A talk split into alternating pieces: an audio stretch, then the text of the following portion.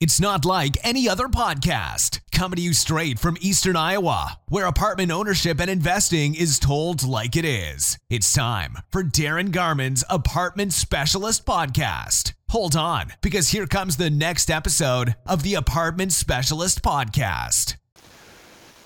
You know, I think that this topic would be really, really good, and, and I'm gonna, I'm actually, uh, I'm gonna make this into one of my uh, podcast clips and uh, get this on video. We've got the video camera running now, so uh, let's let's get this on camera and get this in a podcast, a quick podcast, because uh, I, am getting this question a lot, and I don't know if it's. Uh, I think it's mainly because there's a lack of properties that are available to buy at a price that many feel is acceptable, even if you're being aggressive on your purchase. Okay, so there's a lot of product coming out, but there's not a lot of product that looks like, let's just say, a good deal, for lack of going into the weeds on this, okay? And so I think because there's not a lot of good deals to be had where there's realistic increases in income and value in what I would say a reasonable period of time uh, because there's not very many of them out there. And I'm not saying that you know these are discounted properties that we're looking at. No, we're looking at uh, properties that are highly priced and they're selling for prices higher than what most investors would typically want to pay for them. Let's just put it that way. And there's a lack of these out there. There's a lack of good product available to purchase. There's not really a lack of property for sale, but good properties for sale to purchase at prices that most investors, and I'm talking sophisticated investors, and even some investors maybe not so sophisticated would be comfortable purchasing them for. Okay, let's just put it that way.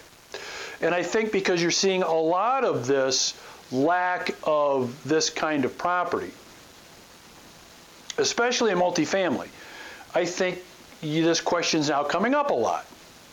Because what will happen is uh, you'll get a look at a handful of multifamily properties in, let's say, over the next, let's say you've looked at a handful over the last few weeks. And then you find you're surprised to find out that they've sold at prices that not even in your wildest imagination would you pay for them. Okay? So either A, uh, people are seeing something you're not seeing. Maybe they are. Or B, if you've got some sophistication, you've been around the block, you've got experience, and you're basically drawing your line in the sand in terms of what you feel these properties would sell for, uh, and you're not really coming close to what they were they're selling for, that's a sign. That's a sign. So before I go into that, let's kind of back up a little bit. Uh, so I remember this would have been 2008. I'm, and I've told this story before, and some people that are watching or listening have probably heard this story. So I won't go into a lot of detail on it. Uh, 2008, I'm in Orlando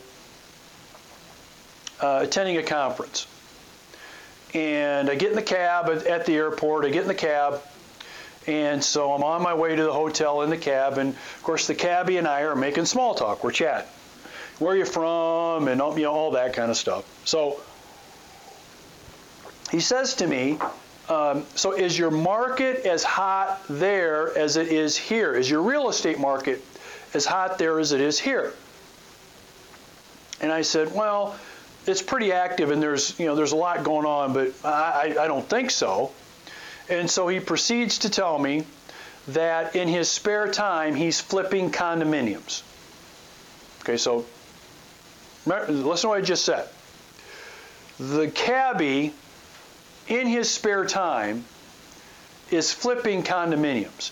And he's proceeding to tell me how easy it is, how much money he's made so far, and how much more money he's going to make and how great it is. Now, on the surface, that doesn't seem to make any kind of sense whatsoever, does it? Well, that's your first clue that you're starting to see a bubble coming. It's basically my if the cabbie's doing it, if the cabbie is giving you advice on flipping condos, if the cabbie is giving you advice on investing in real estate while he or she is driving the cab, that tells you that tells you. Or another way of putting it is if everybody's doing it, that's a sign. That's a sign. So I remember, you know, this is back when, you know, when I, uh, you know, when I owned the bank and was on its board of directors and credit committee, um, we were being approached by dozens and dozens of lenders a week to participate in projects that were highly leveraged, highly volatile, highly speculative, and was all betting on the future buy that someone else would be buying and taking out the bank. It wasn't really bet on, I mean, it wasn't really based on really strong economics. It was based on, well, the last guy bought it for this, we're buying it for this, therefore we can sell it for this. I mean, there were dozens a week coming across our desk. Um, and thank God we passed on most of them, okay? Um, but that's kind of what was going on with our cabbie friend here. You know, the condo thing was all you're buying it for this, and you can resell it for this, and then you can sell it to another guy or another person for this, and it's all based on who you can sell it to at a higher price, not really based on any real sound foundational kind of economics. Okay. And so what that translates into when that starts to happen is then everybody can get involved in doing it. Related to that, uh, I used to have, I still, I mean, these, these guys are still friends of mine. And, and, you know, a couple of them are still partners of mine in some properties. But these guys owned mortgage brokerage businesses back in 2007. You guys remember these? Mortgage brokerage? You know, mortgage brokers, they're all over the place.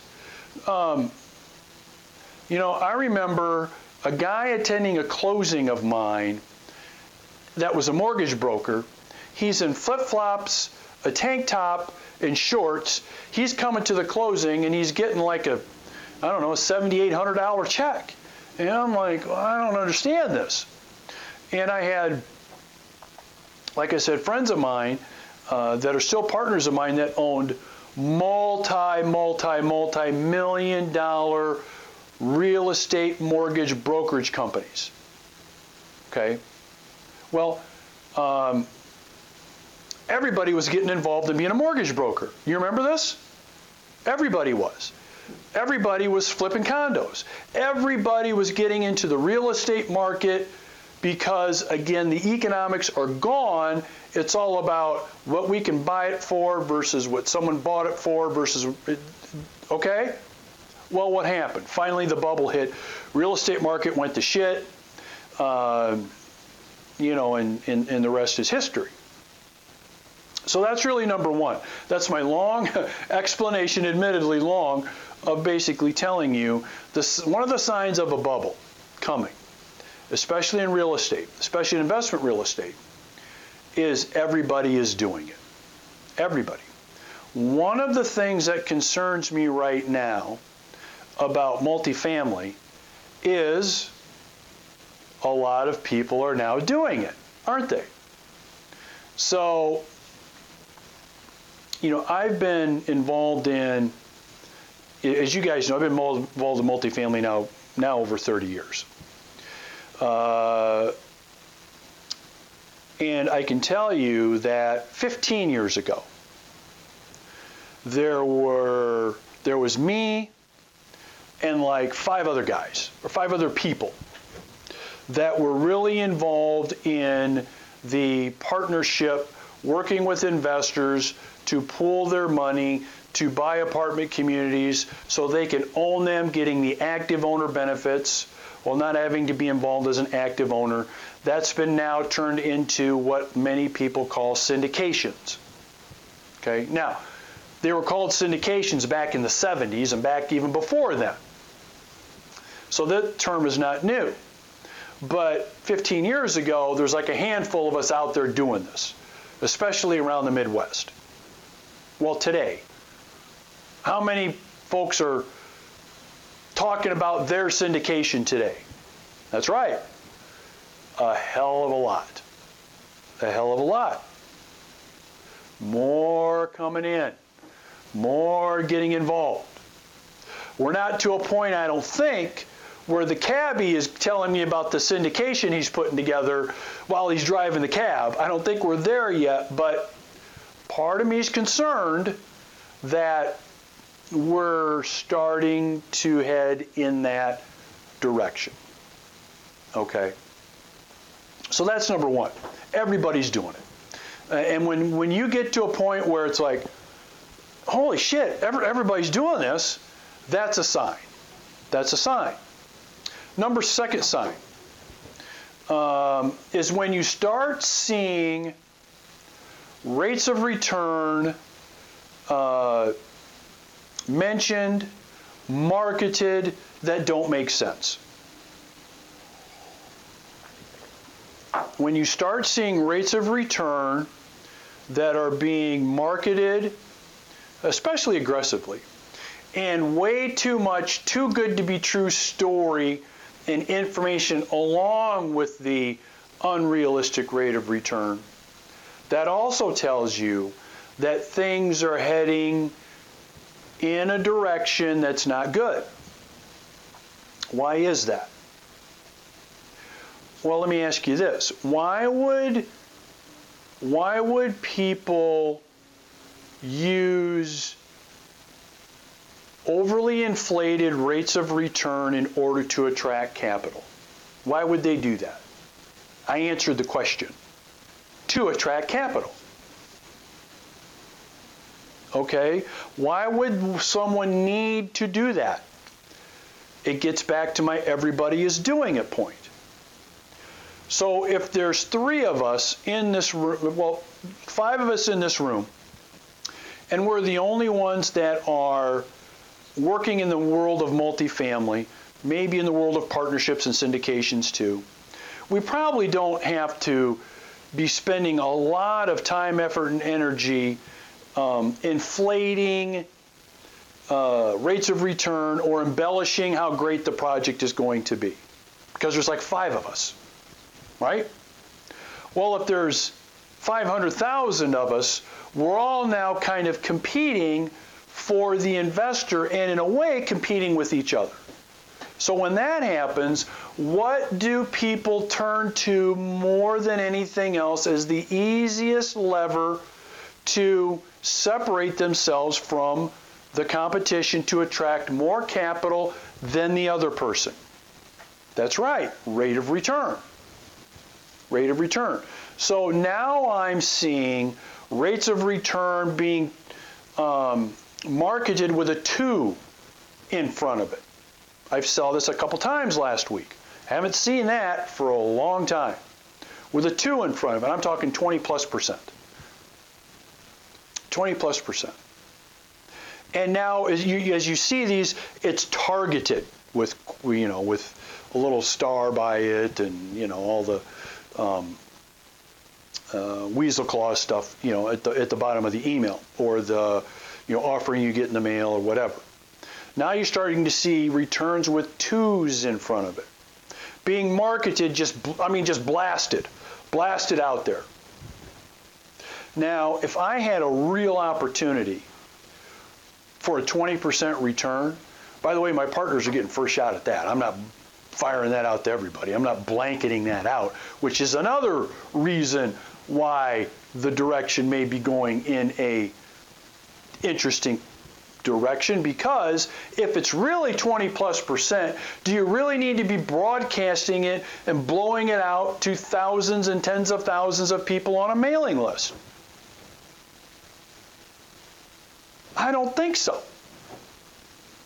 Which again concerns me. But that's another sign that things may be going in a direction that are not good when you see too good, too good to be true stories, too good to be true embellishments, and too good to be true rates of return being heavily marketed. Okay? That's the second thing. And the third thing I already talked about. Okay. The third thing I already discussed. And remember, the third thing is uh, you now taking notice that properties are selling for as high of a price as you've ever seen them sell for. Even so high that you're having trouble figuring out how the economics even work. This is not you being conservative investor. This is not you being um, careful. This is not you going through your analysis and your due diligence and coming up with, well, here's about how much I think we're prepared to pay for this. It's not about that. This is a step above, and you're scratching your head wondering, how does that work? How does that work? And when you start having a lot of head scratching, how does that work sessions with yourself, with your staff, you know, whoever, that's another sign that the direction is headed maybe possibly in a direction that's not good. Now related to that, is borrowing. Because a lot of this is driven by borrowing. Low interest rates fuel a lot of this. And another sign related to what I just said that's kind of a sidebar to it that has to do with borrowing is when you hear people talk more about market values affected by the cost of borrowing than the foundational market value of the property in and of themselves. What do I mean by that? So market values are pretty much predicted by um, capitalization rates, prices per unit, um, class of property, location of property, those kinds of things. So those are the things, the foundational items that are used in general when it comes to valuing, valuing multifamily property. Okay?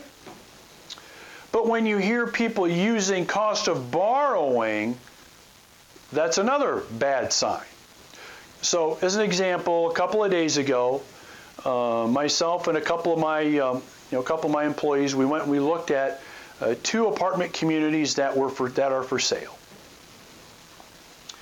And the conversation I had with the broker on this was how valuable the property was based on how much money you could borrow at an interest only rate.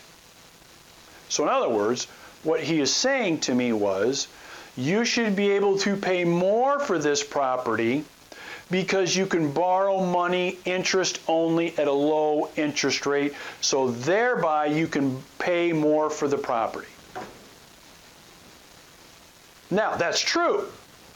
But that is not a reason to pay a shit ton for the property because you can borrow more at interest only. And I've gone out of my way in my podcasts and videos to talk about how stupid I think interest only borrowing is. Again, my peers laugh at me because I have that opinion. I've made fun of because of that opinion, but they can continue to laugh and make fun of me. I think interest only borrowing is stupid.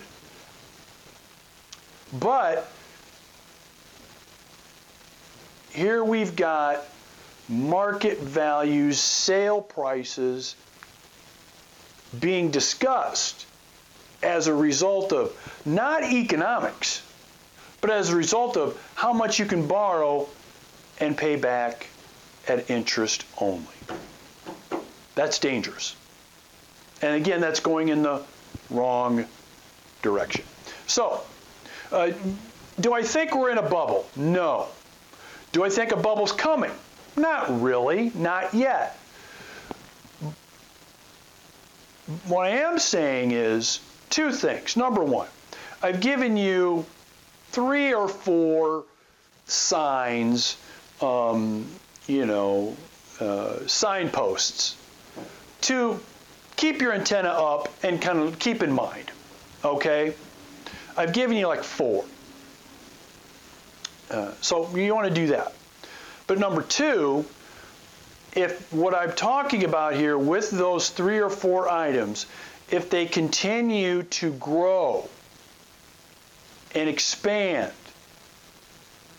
what that means is we are heading, if you see them growing and expanding, we are heading to some kind of bubble.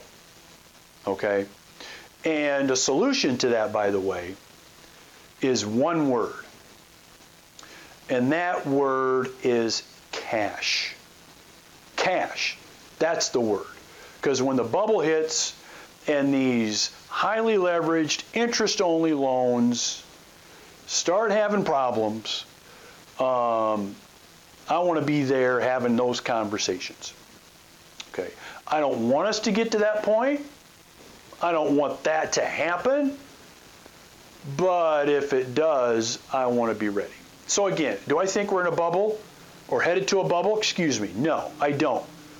Yet. But if what I've talked about, if those signposts continue to be seen more and more often, unfortunately, that's probably the direction that we're going. Thanks for joining the Apartment Specialist Podcast. For investment questions, comments, or to get in touch with Darin, go to www.heartlandinvestmentrealestate.com.